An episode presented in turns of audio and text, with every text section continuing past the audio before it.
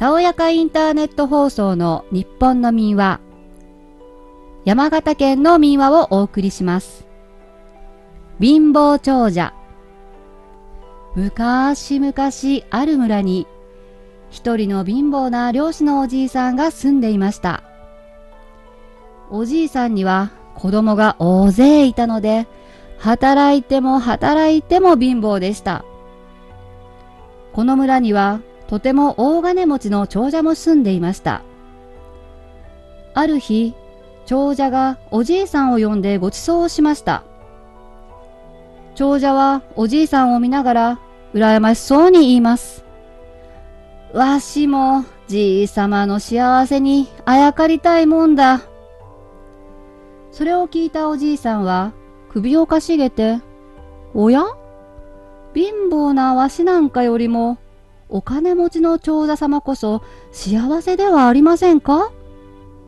と言うと、長者は、いやいや、じいさまこそ村一番の幸せ者だ。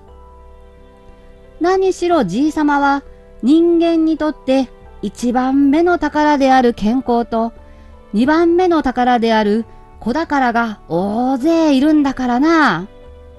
じゃが、わしは三番目の宝であるお金しかないのじゃ。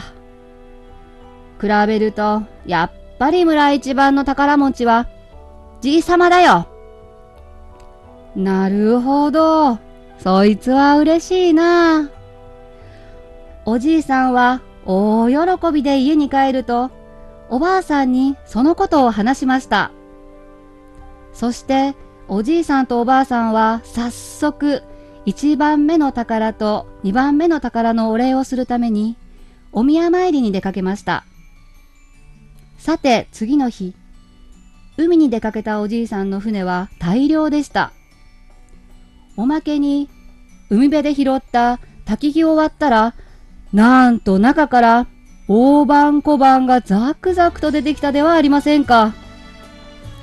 ですが、おじいさんとおばあさんは、わしらは1番目の宝と2番目の宝のある幸せ者じゃ。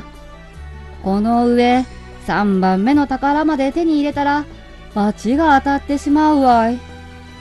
と、取れた魚を村人たちにご馳走して、お土産に大判小判を一人一人に手渡したのです。